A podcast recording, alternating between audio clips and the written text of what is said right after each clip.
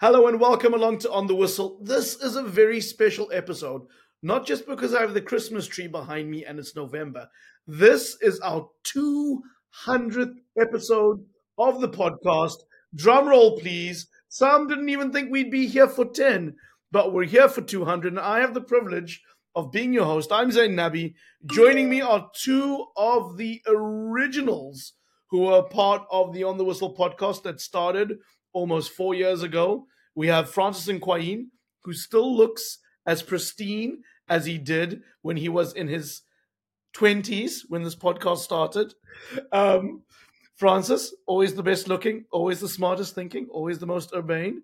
And we still have Courtney, who brings the joy, brings the spirit, does the hard yards, treks on the field. Um, the lovable Courtney Freese, again, another original who um, who, who was saying that he didn't predict we'd go more than 10 episodes. I didn't think it's like, I, and I even thought 10 full order. I,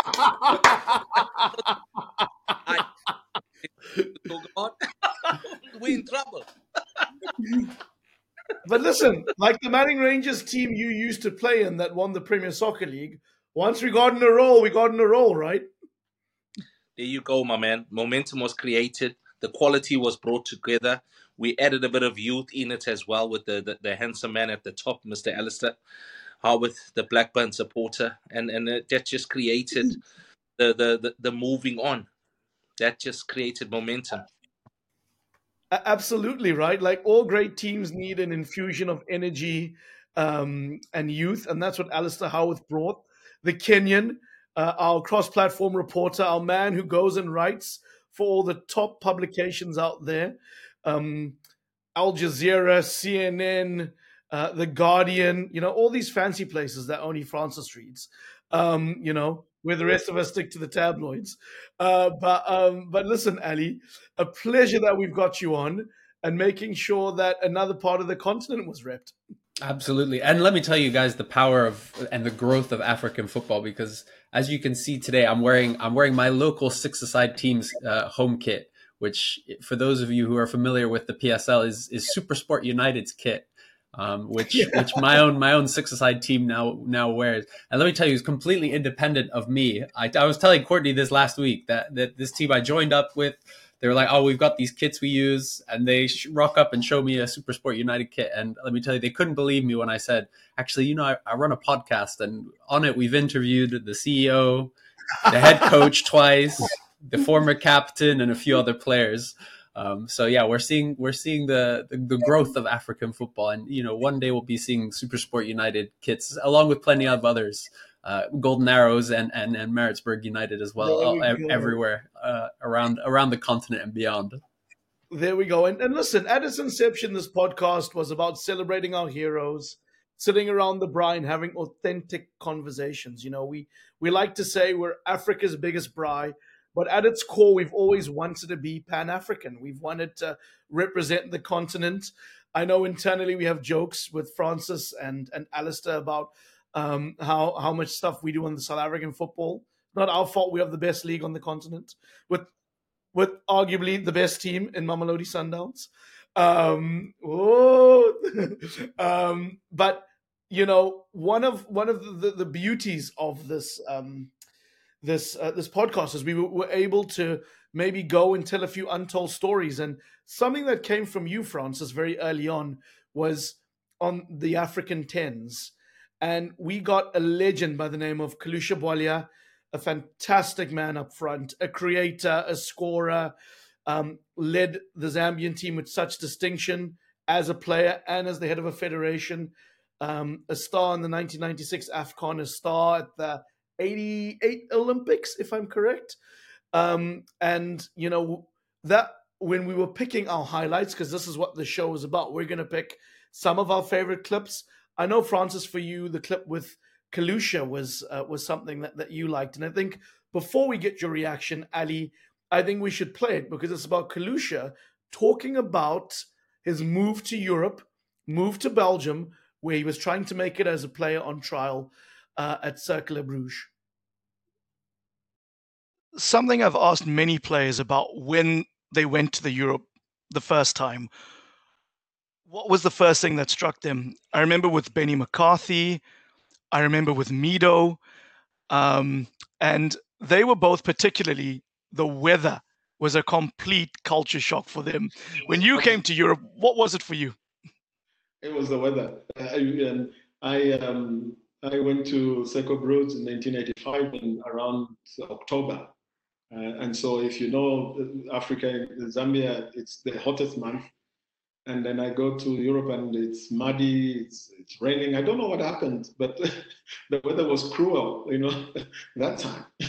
so I go for trials, and uh, you know, I'll tell you what. Uh, uh, um, then the, the, first match, they say, okay, we have to see you in, a, in after about training for three, four days. We say we're going to play a friendly match. We played uh, from Bruges. We go to to Liège uh, which is like uh, two hours by, by bus.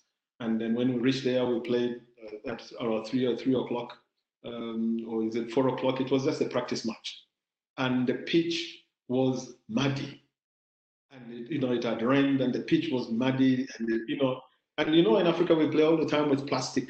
I don't know what name you, you want to use it, the multi stabs mm-hmm. that we play with. So so I was wearing my my multi-studded boot and and then I was falling all over the place. I was falling.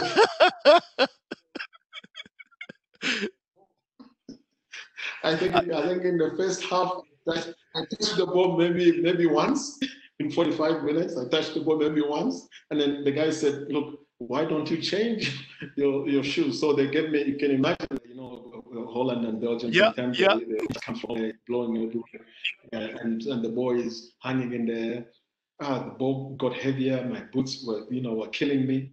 And so after the game, I said to, to myself, hey, maybe this is not for me. I, I mean, maybe I'm not supposed to be a professional football player. Maybe it's better to, to go home, uh, really. And uh, the people were saying, I remember they asked, even in another language that you don't understand, even if they, they spoke Flemish or they spoke French, the people asked, hey, how, how did the new player do?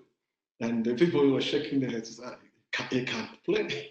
He can't literally play. so that was my trip back now in 12, sitting in the bus, you know, thinking it's the biggest mistake of my career to move because, you know, I was known in Zambia playing and now I was in Belgium and coming from this uh, friendly match not, not having touched the ball, probably touched the ball 45 minutes, first 45 minutes once, in the second half, maybe three, four times. Uh, not one go on target the great Kalusha Bwalya there retelling his story about his first trial in Europe. And I know, Francis, this stood out to you. It did, you know. And uh, firstly, even before I get into that, I want to say what a pleasure it is, you know, being able to be with you guys for the 200th time. Um, but this particular memory uh, or this particular clip stuck out for me because of it symbolizes for me what exactly this our platform has come to be. An opportunity or, or, a place where people are sharing their very very human stories. You know this is a talent that now when we speak of him and even at the time when people spoke of him nobody would imagine that these were the realities of the challenge about a, a young man leaving the geography in which he was accustomed to being a star. Nobody questioned whether he was a good player. He was good enough in his home turf to be able to be recruited in Belgium at a time where these moves were exceptionally for the exceptional. And he comes in, and because of the challenges of acclimatization, these human elements where a simple thing is maybe even the shoes you wear uh, how they whether the rain fell the day before you demonstrate your wares so to speak. Um, this element stood out for me because in the game today we don't give a lot of opportunity to understanding these challenges these human challenges that a lot of the talent has and sometimes it's even coaches, you know, or, or, young players or older players going into another space where he alludes to the issues around language. You know, like people are speaking about you and you don't know what it is that they're saying, and you're having to figure it out almost. the good point about the story is that he himself could tell what they were probably saying about him because he had experienced it himself. But he doesn't know and didn't know in that moment exactly what was being said about him.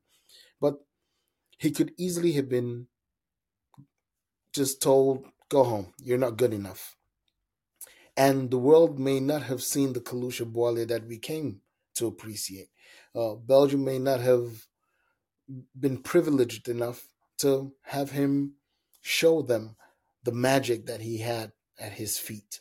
So this human element for me, I, I found extremely captivating, you know, and I'm very honored that we create the environment in which exceptional talent like this can share with us their human stories that our audience get the opportunity to delve into the minds, the experiences of these people who otherwise are just known for the goals they've scored, the trophies they've won. So the ability to get this behind the curtains peek at them, where they're doubting themselves or they're sharing with us the the the falls and not just the peaks of their life. Um, for me, I think makes the magic of OTW personally. And that's why on this great day when we come together to reminisce and look back a little bit, it was that particular interview that stood out for me amongst many, many, many. I mean, like if this was just because um, uh, you, Zayn, and Alasdair kind of like stuck the a gun to my head and to pick one. you know? No, so, we, we have so many highlights, right? This is the beauty of yes, the podcast. Exactly. Um, exactly. And you know, when you mentioned Kalusha, it was oh my, we've had him on. You know, the great Kalu was here, the top scorer of the '96 Afcon, the man who has part of the Zambian team that got rebuilt after the plane crash, the man who was at the helm um, when they won the Afcon 12 years, or not, was it 12 years after? Um, the, the, was no, it was much longer um, after the plane crash. Yes. But you know, it was um, was all these amazing things that came back. And that podcast was so interesting as well because we learnt about the likes of Bibo and the great tens that the continent has ever heard of. And Kalusha was able to give us insight on on, on going to play in, Cairo. Um, and I can't remember if it was versus Egypt or Al Ahly, but you got a sense of what a great player he was. He was, you know.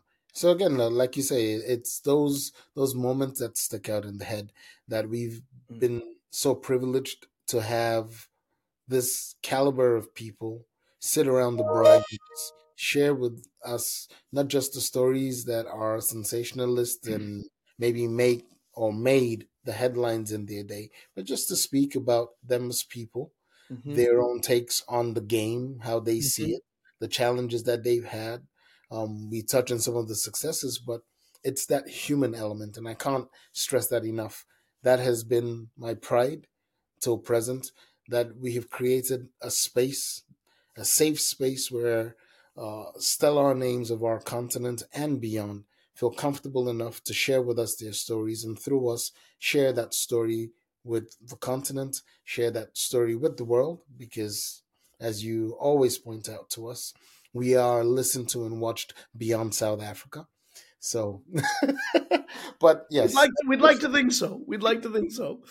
Um, no, one hundred percent, Francis. And and look, to celebrate our heroes and to meet them just allows us to really um, learn more about them and you know really honor their legacy and honor and honor what they're about and you know Kalu is one of those guys that we were so happy to have here and we'd love to bring him back in future. It's been four years, so um, it's time. It's time we bring him back for for more stories. But moving on to another highlight, I know that we have a Liverpool fan on the podcast by the name of Courtney Freese, um, who has a surname that perhaps matches his attire because it looks like um, like Kalusha. He's just come to the UK for the first time. He's so cold, uh, looking like Rocco over there. Um, but Courtney, before I give away um, your, um, your your your your clip, um, you picked Bruce Grobbelaar, uh, the former Zimbabwean and Liverpool goalkeeper, um, a man with a cult following, a man with a very colourful life, a man with, with lots of stories. And being a Liverpool fan, this the anecdote that he gave us was about how he believes he led to Liverpool's first Premier League title success by ending a curse on the club. Take a listen to this. In 1992, I had a testimonial for Liverpool. I was sponsored by our lager in Zimbabwe called the Zambezi Lager. So for the whole year, they gave me crate loads of beer that, that when I had dinners, I could put these on the table and everybody would drink up and be merry. And my testimonial was at Anfield, and they sent the witch doctor because they've got a witch doctor with uh, Zambezi Lager. And I didn't know if, if he was a real one or whatever. But before the game, he went and he got all his uh, mushonga, his muti, and he went and splashed it on the posts. Kop end first, and then he went down the Anfield Road end. And then he got the mic and he said to the fans, there were 32, 33,000 people. If you don't have Bruce Grobbelaar, the jungle man here at Anfield, you won't win the league again. And that was in 1992. Do you tell me if uh, the thing doesn't work? Because when Stevie G slipped, remember when he slipped and we came second? Yes, Chelsea? remember it very well. Courtney, because he's a Liverpool fan, will remember it even better than me.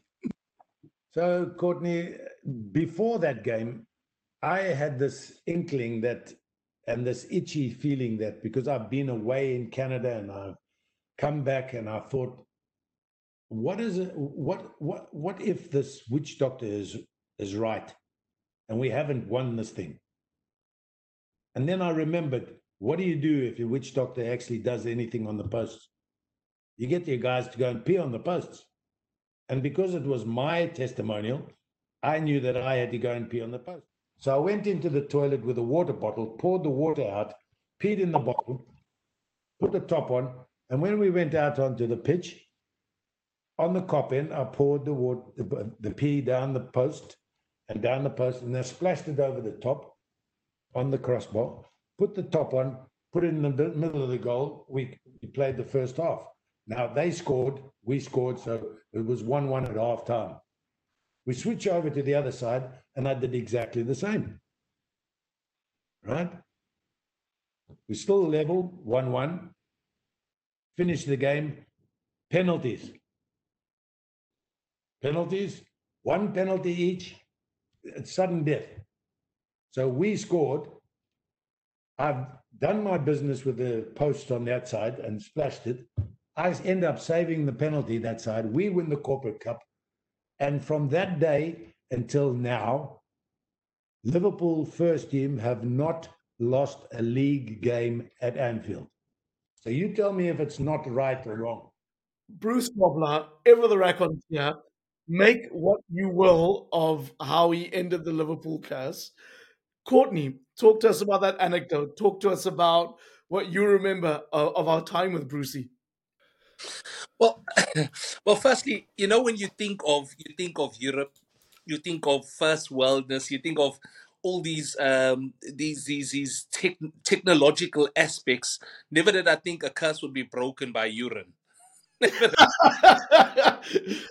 I mean, if it was that simple, Francis, I mean, all these years of dominance from United might never have existed. Of course, I'm just, you know, I, I as you know, I play football and we used to play football and we had a witch doctor and we had things we used to do and baths with medicines we used to jump in. But I never thought that, you know, Bruce Grobbelaar would come to England. Uh, the thing about Bruce Grobbelaar uh, that we found is that his openness and honesty was just wonderful to listen to. You know, this is a mega star playing at the possibly the biggest club during that era between the 70s and 80s, most successful during that time. And there's this uh, African gentleman from Rhodesia at the time, now we know it as Zimbabwe, who was not just a good player for them, a highly successful player. And I mentioned his honesty as Zayn because there's another thing he mentioned about the fight between him and Steve McManaman uh, in the Derby game, which a lot of people think he had a problem with McManaman. Yet that wasn't the problem. He had a problem with uh, Mark Walters that didn't close down the ball, and he said McManaman was just closer to him, so he started fighting with him. He had no problem with him at all. You know, it's just that of honesty, and I'm also going to say that level of chaos thinking mixed with a bit of, you know, too much bravado. He was just a fantastic person to listen to. Um, and wow, did you ever think a curse could be broken that way? Let me tell you, we've been talking a lot recently about you know Everton being sanctioned, you know City and mm. Chelsea cheating.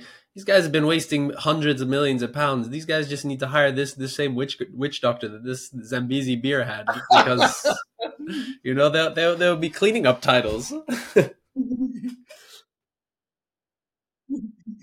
exactly. Where do you go with that? Where do you go? Well, well, listen. I think we like to celebrate our heroes. We like to also hear funny and um, and entertaining and quirky anecdotes that Bruce gave. But I remember one of the anecdotes that stood out was a guest that you know really well, Francis Benoit Assou-Ekotto. And when we were brainstorming about people to bring on, um, you had suggested Ben was a beautiful mind. I remember that was the phrase. Like he's a beautiful mind, and you know, he doesn't think like a normal footballer thinks. And he still Um, is.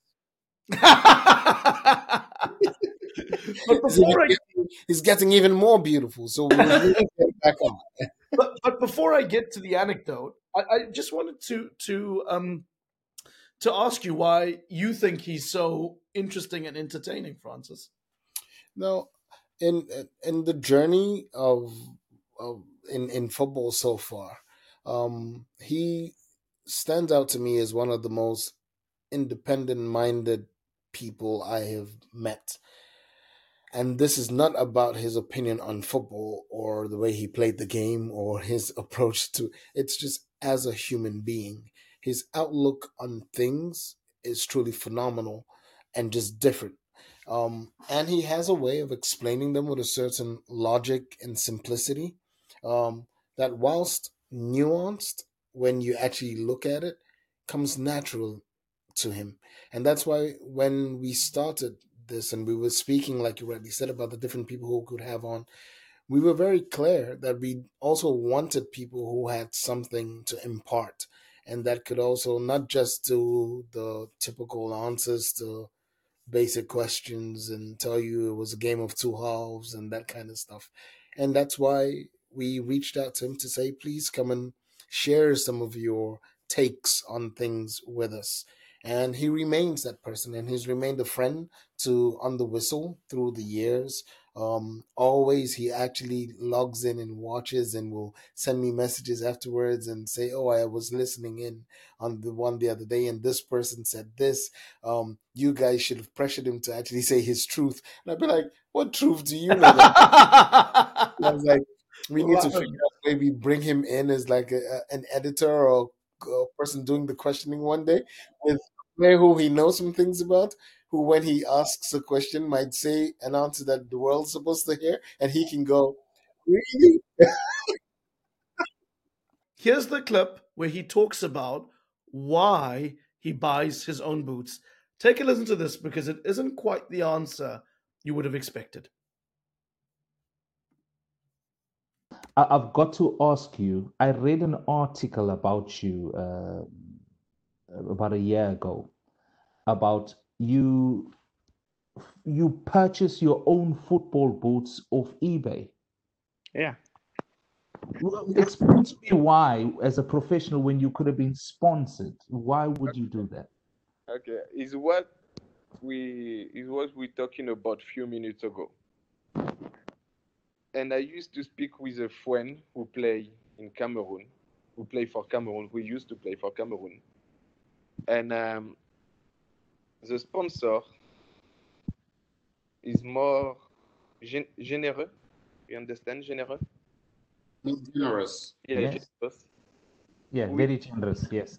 with uh, European people and South Africa, South American people, because them business is in Europe, and the player from South America, they have they are a good publicity. So they are okay to deal with them. But Africa, they are, yeah, okay. You wear this kind of, uh, we give you sponsor like that. There is not another sponsor who will give you the shoes. But about the money, is gonna be different. And I, when I spoke with my friend who used to play for Cameroon, he said, I said, but why you sign with them if they pay you less as the guy on the bench? And my friend told me, yeah, but they give me uh, they give me money in cash. I say, yeah, maybe you are happy now, but you will not help your little brother in few years Who will come because the people who work for this sponsor will see your little brother as you. I say, oh, thank you, you give me money in cash, I am happy with. And it's not good for African people. So that's why I said, okay, you know what? Give your sponsor, I don't need it. Uh, There is no reason as you give me a sponsor, I'm stuck with you, and you give less money as the uh, as the man on the bench. Let me buy my shoes. If Monday I want to play with Nike, I play with Nike. If Monday I want to play with Adidas, I play with Adidas. And I and I am free. You know? I, I, I- love I love the fact that you said I am free because players become caged by their contracts. Exactly. Uh, and If- and uh, If it's a gold cage, cool. mm, But to give me a little thing and and see me like the little African, I say, man, I'm not a little African. I'm proud, but I'm not a little African. Let me free. Keep your money. Um, I think of all the people that have come on the pod, and you know, Ben was sat for over an hour when he came with us. You know, Benny McCarthy sat for over an hour. Owen Da Gama, the South African coach in the Premier Soccer League, sat for almost two hours. You know, um, and one of the funnier ones um, was that when we lined up an interview with Stanley Matthews, and and Courtney's laughing at this because I don't think you were on it, Francis or, or, or Alasdair, and he's the CEO of Supersport. And one of the things we do at On the Whistle is we speak to people and people tell their truths. So in the Bruce Grobbelaar interview, he made some allegations about Supersport and about how Pitso Mosimane had, st- had stabbed him in the back, and that's why he lost his job, and he he he hadn't been paid by Supersport and all these types of things. So we went to give Supersport the right to reply many years later, right? We're almost talking 15, 20 years after something has happened, but we still have to do it, right? That's that's part of part of our story. So there I am asking Stanley Matthews these questions. Um, and then we book him for the pod a couple of months later, or Courtney does. I don't think Stanley realizes I'm going to be there hosting it, and we jump on. And Stanley, um, and I hope he doesn't mind me telling the story, gets a little serious and he goes, I only have 20 to 30 minutes. I've got to pick my, my, my daughter up from an event or his son up. I couldn't remember. And then we started the pod. And Courtney will remember this. I don't know if Stanley forgot about his kid, but he was there over an hour.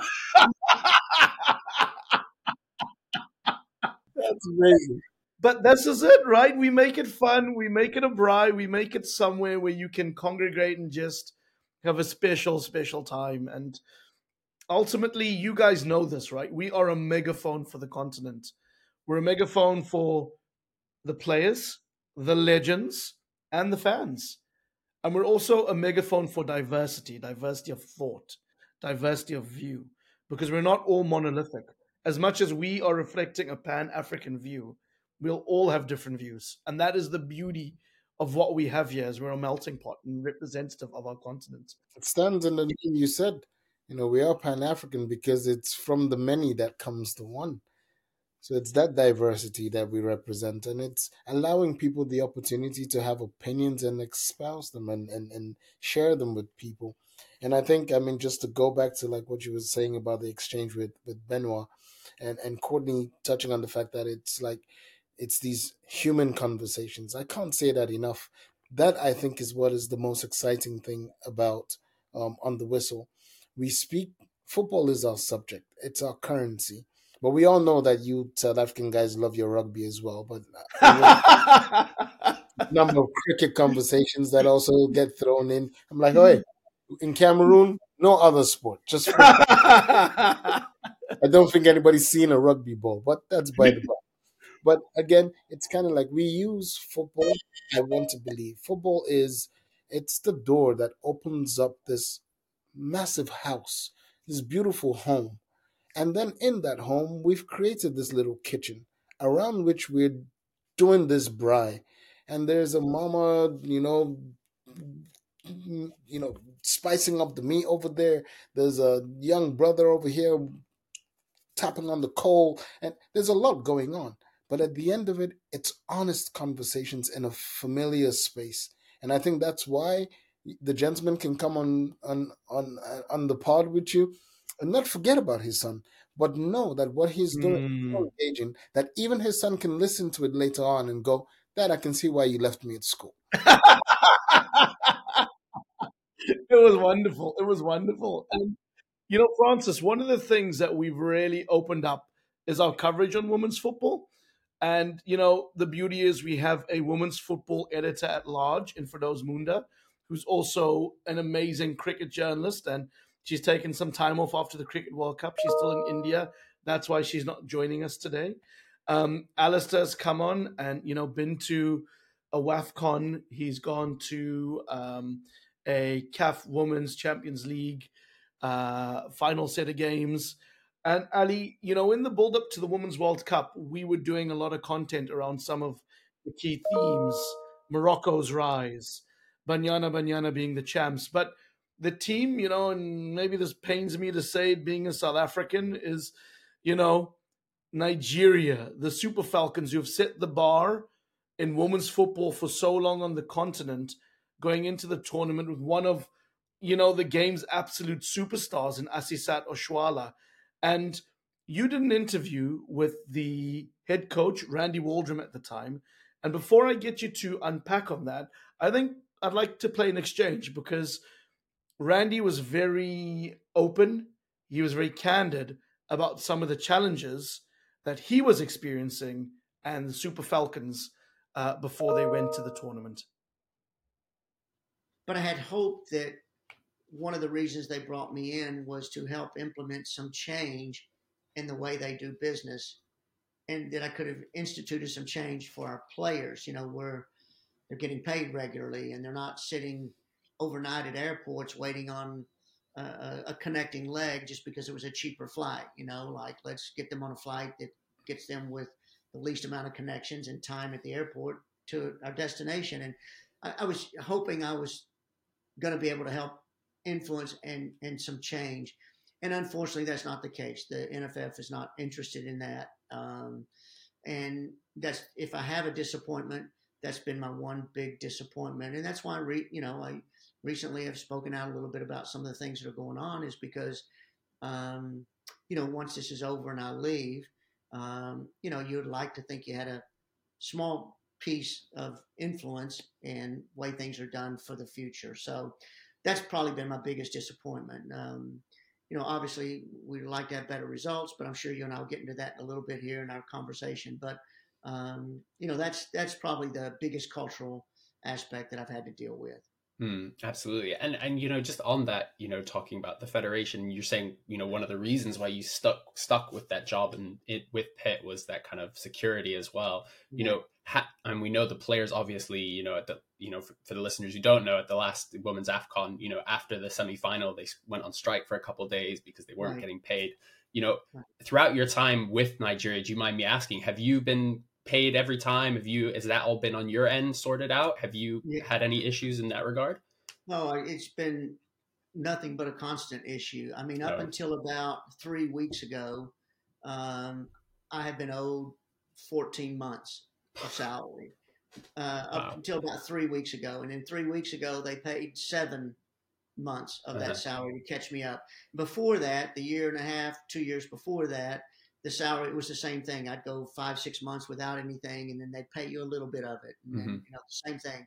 So starting July, we'll be eight months, you know, behind in salary, and I think we still have players that look. We we still have players that haven't been paid uh, per diem and bonuses for two years ago when we came to America and played in the summer series against the U.S. and Portugal and Jamaica and those, we still have players that haven't been caught up to speed with that. You know, um, the players. My understanding is the players got paid finally um, many months later for AFCON, but um, the other events that we've been at, you know, they haven't, haven't they haven't been paid. So it's it's a travesty and. That was Randy Waldrum, the uh, Super Falcons coach you were hearing from there. Not often you have anybody speaking that candidly ahead of a tournament. Um, and Alasdair, I'm going I'm going to bring you in, but I have to say, when you look at what Nigeria did at the Women's World Cup, where they were penalties away from beating England, who were finalists. I mean, any other coach, any other players, I'm not sure would have had the motivation and pride to have done what they did.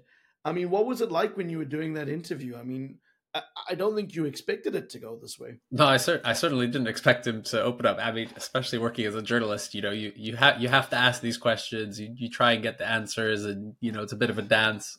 Whereas, you know, Coach Randy, credit to him, he was he he came out swinging, and and I think that's you know, like you said, in the context of how brilliantly the Super Falcons did. I mean, I don't want to give too many spoilers, but we have we, we we've got a an interview lined up with one of the stars of of their journey down under.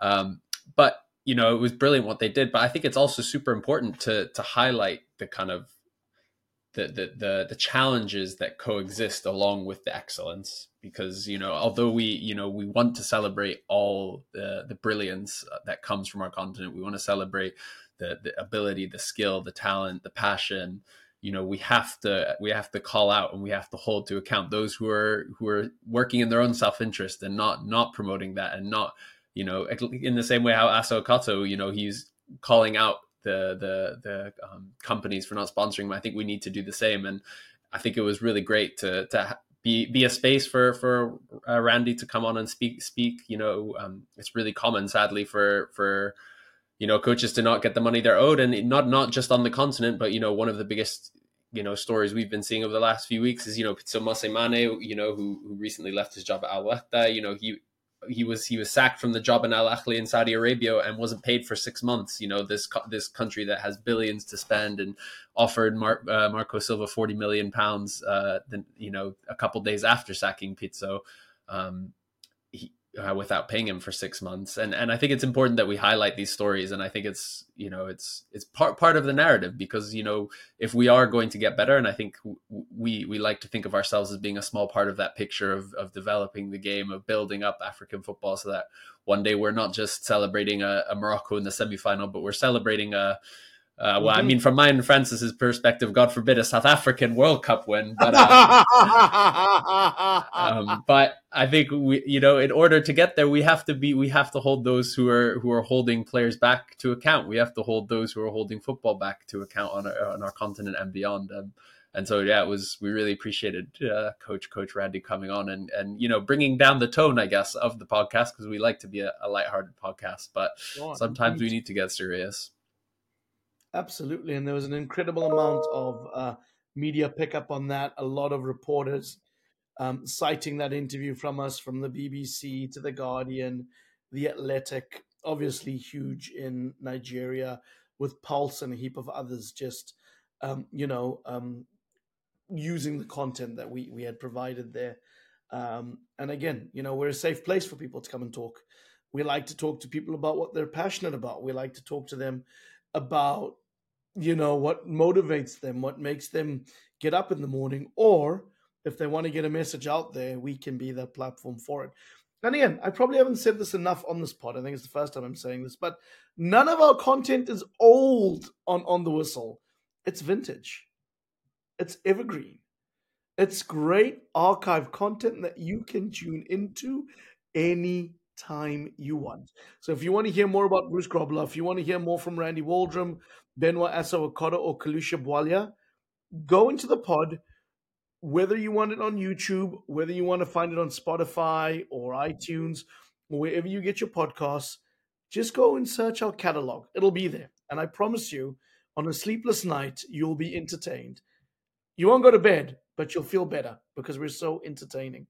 Um, and obviously, Firdose Moonda couldn't join us today, our women's football editor at large, but it would remiss of me not to talk about her interview with Janine van Wyk, um, the South African legend um, who's waiting to set the world record. Um, and because of a snafu in the last women's game, she didn't get on, but we certainly hope that that changes. Um, but Janine is one of the stalwarts of South African football. She didn't go to the Women's World Cup, but really has helped build the game in South Africa and beyond. And here's a clip of her talking about her role, the sport in South Africa, and uh, some of the, the strides they've made. I mean, you spoke about Africa and you mentioned Nigeria and Cameroon. Can I ask specifically about Morocco? I mean, obviously you beat them to to win the AFCON, uh, but they seem to be flying, women and men. You know, they've got girls playing in, in English leagues and the men are doing so well. Are they doing something particularly different? And, and do you expect them to go pretty far at the World Cup?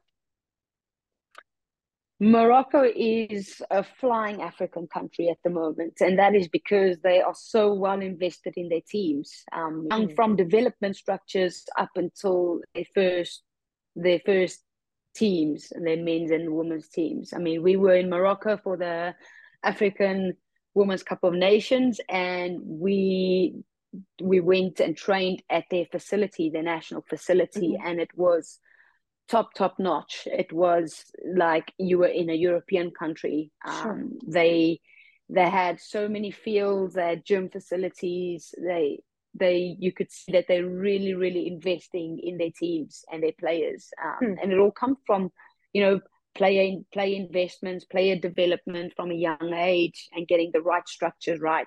Um, and it's something that we are currently lacking as south africans. We don't have many developing um, structures, especially for girls. If we're looking at yeah. girls specifically, women specifically, we don't have. It's just right now that we have the top teams playing in the Hollywood Bet Super League, and we have the Sasol League that's been, you know, a mm-hmm. women's football pioneer for so for so many years.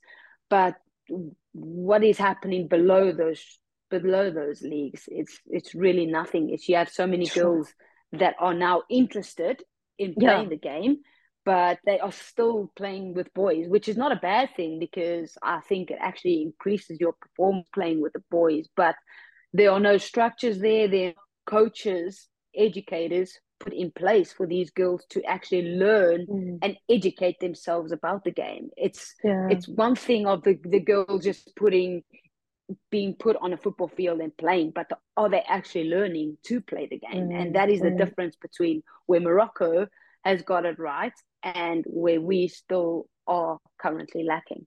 And, and who would have thought, Courtney? She's saying that Morocco are doing well. Shock horror. Francis, a South African looking elsewhere. Shock, shock, shock well, we all know. I don't think anybody can take away from what Morocco are doing. Hundred percent. And on this pod, we we know that as a fact. We have celebrated and highlighted as much as possible, wherever possible, the magic of what it is that they're producing over there. And it's great to hear one of the greatest in the game mm-hmm. also highlighting that her nation could take a leaf out of that book to advance their cause at, on home turf. Well, Moroccan football has been thriving, and it's been a pleasure to watch that from afar and watch that up close, whether it's on the women's and the men's sides. And for those of you who are listening out again, this is our 200th episode anniversary. We're so proud. On the whistle, your home for African football, Africa's biggest braai. We're still here. We're not going anywhere. We're looking forward to going into year five in 2024 and getting bigger and better. Um, and if you have any thoughts on how we can do that, please let us know on our social media accounts OTW underscore podcast on Twitter and Instagram. Also, feel free to leave a comment on YouTube and Facebook. Just search for the On the Whistle podcast uh, uh, um, uh, channels. Um, and we would love to hear from you.